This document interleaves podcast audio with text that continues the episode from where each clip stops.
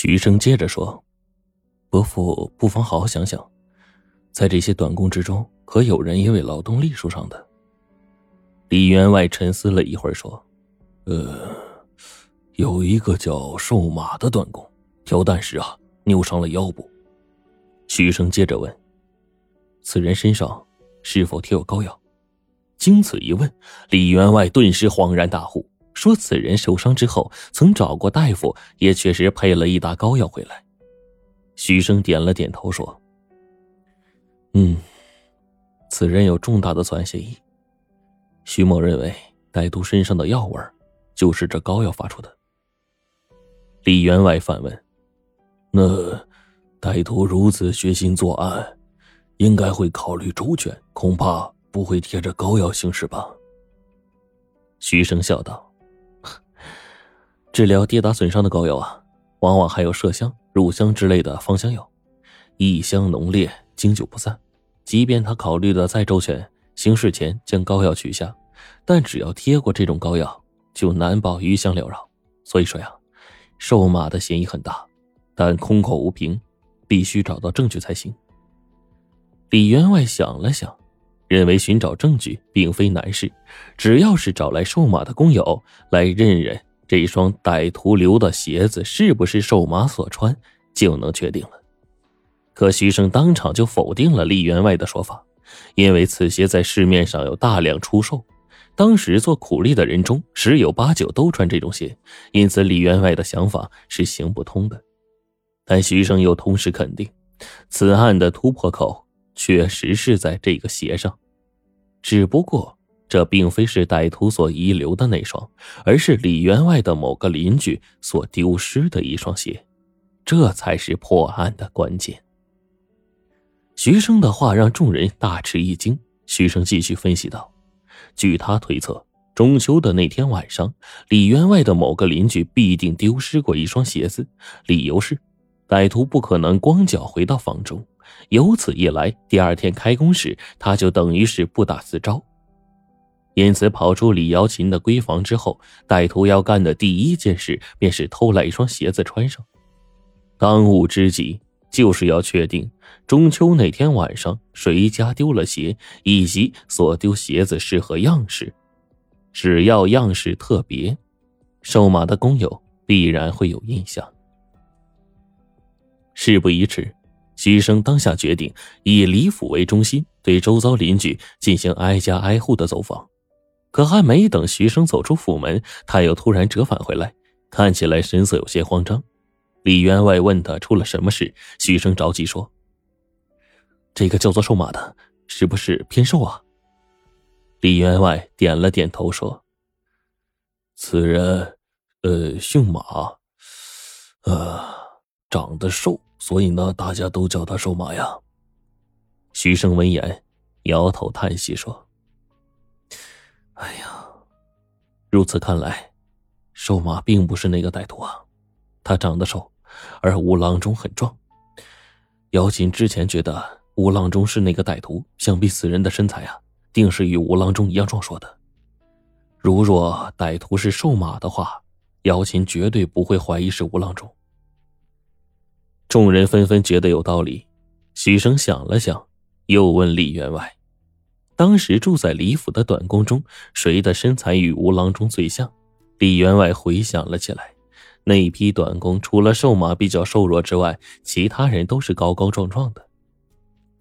徐生沉思了片刻，还是差人将瘦马带回来问话。很快，瘦马被人带到了李府。那瘦马确实人如绰号。身材单薄，与吴郎中完全是两样。徐生一见此人，便立刻在心中排除了他的嫌疑，只是问他一个问题：“你换下的膏药扔哪了？”瘦马回答：“他每天晚上都会把前一天用过的膏药撕下来，扔在门口的簸箕里。平时短工们就会把这些垃圾扔在那儿，等到第二天，李府的仆人自会来清理这些簸箕。”徐生听到瘦马的解释后，对李员外说：“想必歹徒啊，早就垂涎姚琴的美貌，早有蓄谋了。他为了会销事情，很可能捡起了簸箕中瘦马丢弃的膏药，贴在自己身上，然后再去作案的。说着，徐生又拿起歹徒留下的鞋子，在瘦马脚面上量了量，大小果然不一样。徐生又问瘦马：“是否认得这双鞋？”瘦马摇了摇头：“这种鞋太寻常了，工友们几乎都穿这样的。”徐生又问他：“可注意到哪个工友中秋前后所穿鞋子不一样？”瘦马想了一会儿，为难的说：“日子过去太久了。”实实实在是想不起来呀！再说了，当时大伙都是各干各的活，加上本来也不熟，谁会去留意彼此的鞋呀？不过大人既然问了，我我倒是想起一件事来。徐生忙问什么事，收马不紧不慢的说：“呃，这事儿为什么我至今还记得呀？那是因为啊，这家伙实在太古怪了。”当时我们几人在修整花园，呃，就都怕园中的烂泥呢粘在鞋面上。可有一个叫涂祥的啊，非但不介意，还把自己的鞋往鞋面上往这个这个这个这个这泥地上抹。就我这问他这干什么呀？他说鞋子啊脏点好啊，这样东西呢才会觉得你没偷懒啊，在辛苦做事。就我听着倒是觉得也是这么个理儿啊，哎，也就没再理会，就自己干活去了。徐生一听，猛地一拍大腿，连连大呼：“哎呀，图香可疑呀！图香可疑呀！他定是觉得这偷来的鞋子与平时所穿的不同，怕人瞧出端倪来，故意在鞋面上抹了泥，以求来掩饰啊！却偏偏被瘦马发现了，欲盖弥彰，弄巧成拙呀！”说完，徐生马上叫人上马，出了李府，会四邻，调查走访去了。调查很快便有了眉目，事情果然如徐生所料。李员外的街坊老周承认了中秋那天晚上丢鞋的事实。徐生问他是什么样的鞋，老周指了指脚下，说丢失的鞋与自己脚上穿的一模一样。徐生一看那双鞋，心中顿时凉了一大截儿。此鞋是市面上最常见的那种，因其样式和歹徒留在姚琴房中的鞋是完全一样的。徐生有些发慌，追问道：“你，你再好好想想，真的是一模一样吗？”老周苦笑道：“ 哎呀，确实是这种鞋呀，一模一样。同一个摊子上买的，时下我们这些做苦力的呀，最爱穿这种鞋了。”徐生仍不死心：“你再回忆一下，那双丢失的鞋上有没有什么特别明显的地方？”老周皱眉想了一会儿，突然眼睛一亮，冲着徐生竖起了大拇指，说：“哎呀，大人，您真行啊！哎呀，我想起来了啊，丢失的那双鞋呀，鞋面上打过一个小补丁。哎，若非您几次三番提醒我，我还真不记得这小事了。”徐生重重的拍了老周的肩膀，也向他竖起大拇指：“你这个补丁打得好，打得妙啊！”老周被徐生夸的是莫名其妙。直到徐生一行告辞离开，都没缓过神来。徐生再次回到李府，将调查结果告诉李员外。李员外早已经急不可待了，催促徐生说：“那涂祥主动往鞋面上抹泥，看来呀，正是为了掩盖那鞋面上的补丁。贤侄，你还犹豫什么呢？依我看呐，不妨现在直接去涂家抓人。”只要在涂家搜出老周丢失的鞋子，不就铁证如山，可以定案了吗？徐峥摇了摇头说：“不，如果你是涂祥，还会留着这双鞋子吗？现在贸然前往，非但找不到鞋子，反而是打草惊蛇呀！”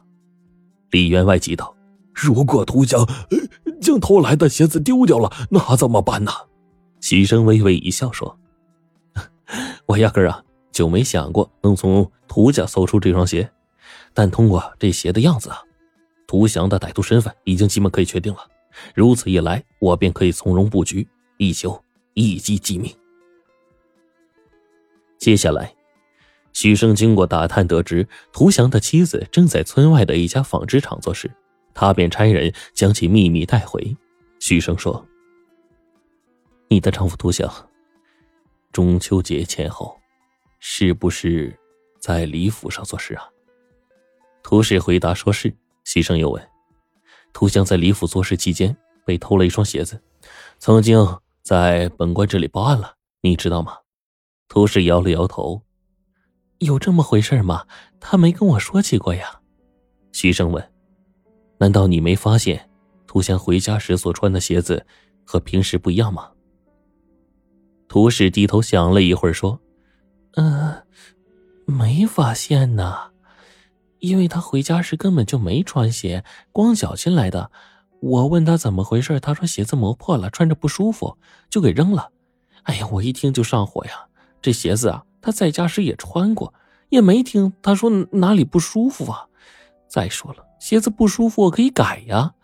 嫂就就我就问他扔哪儿了，想把它捡回来，他却说捡不回来了，扔进村口的大河里面，早就冲走了。徐生笑了笑说：“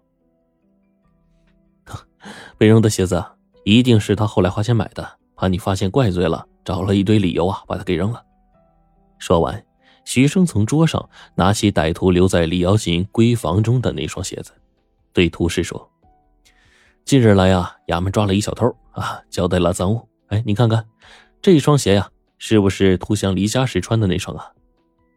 涂氏将鞋子接过去，翻来覆去看了半天，仍摇头说不清楚。理由是这鞋子啊太常见了。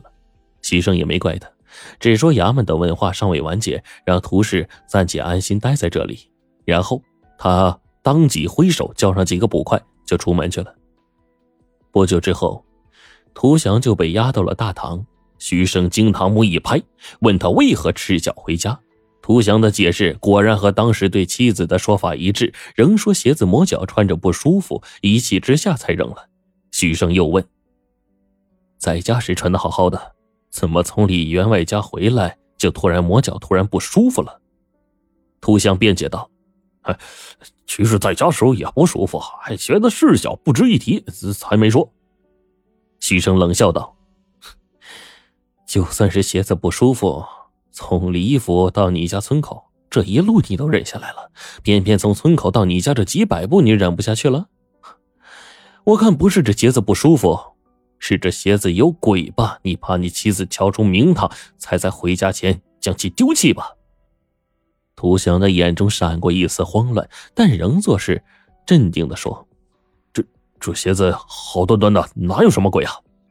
徐生厉声说：“八月十五那晚。”你捡起瘦妈丢弃的膏药，贴在自己身上，一番伪装后，潜入了李瑶琴的闺房，行不轨之事。慌乱中，将自己鞋子遗留在李瑶琴的房内。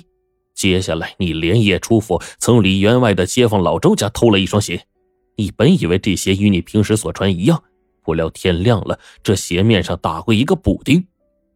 本来一个小小的补丁，根本没有人会在意。可你做贼心虚，偏偏要往上面抹泥，才被瘦马瞧出了反常，告于本官。从那日起，本官就早已经派捕快盯上你了。你在村口将那双偷来的鞋扔进了河中，捕快随后就从河中将其捞起来了。说完，徐生从地上拾起了一双鞋子，扔到涂祥的面前，让他好好看看，是不是他偷来又扔掉的那一双。涂祥看着这个熟悉的补丁，额头上不禁渗出了层层的冷汗。徐生又拿出了另一双鞋，扔到涂香面前，说：“这一双是留在李瑶琴闺房中的鞋子，才是你自己的。如今人赃并获，你休想抵赖，免得罪加一等。”面对眼前的铁证，涂香的意志彻底崩溃，只好如实交代罪行。两相对照，竟和徐生的推断完全一致。此案了结后，徐生买了两双新鞋去看望老周，并对他说：“你的两双鞋子啊，一双被涂祥所偷，扔进河里冲走了；另一双啊，为了做局抓捕涂祥，特意打了补丁，做了旧，要报废了。这两双鞋是官府补偿你的，你收下吧。”老周接过鞋子说。怎么样啊？那一双打了补丁做旧的鞋子，没被涂祥看出来破绽吧？许生笑着说：“没有，说涂祥已经伏法，案子已经了结了。这一切的事端，皆是由涂祥造孽引起。故李瑶琴之杀人重罪，便转嫁到了涂祥的身上。但李瑶琴毕竟是杀了吴郎中，李家也为此付出了巨额的赔偿，总算求得了一个息事宁人。案情结束后，李员外亲自登门向许生表示感谢。徐生问起了李瑶琴的近况，李员外只是摇头叹息，说瑶琴屡遭打击，精神已经垮了，终日默默流泪，如同行尸走肉。李家从此恐怕是暗无天日，再也看不到希望了。说到这儿，李员外不禁是老泪纵横，说不下去了，就此别过徐生，回了家。数日后，李府花园的菊花已经盛开了，煞是好看，但李员外再无赏花作乐的闲情雅致了。女儿闷在房里，他则呆坐在园中。父女俩形如木偶，坐如雕塑。府上的佣人早已经见怪不怪，外头也是议论四起。大家都觉得李家气数已尽，好日子怕是已经过到头了。这一日，许久无人造访的李府，却是来了一位贵客。李员外认得他，知道此人是县城，不好怠慢，便勉强打起精神，问他所为何事。只听县城说。那 我此次前来呀，并非是公事，哈，只是受县令所托，特来府上提亲的。李员外没听明白，问：“提亲？提哪门子亲呢？”县城说：“姚琴小姐不正寡居吗？徐县令啊，特命我来提亲。”李员外简直不敢相信自己的耳朵，追问道：“徐县令，你说？”徐生让你来提亲，他要娶姚琴为妻。县城笑道：“啊，正是如此啊！我先向您老表示祝贺了啊！” 李员外顿时就哭了，口中默念着徐胜的名字，发疯一般的朝着女儿的房中跑去。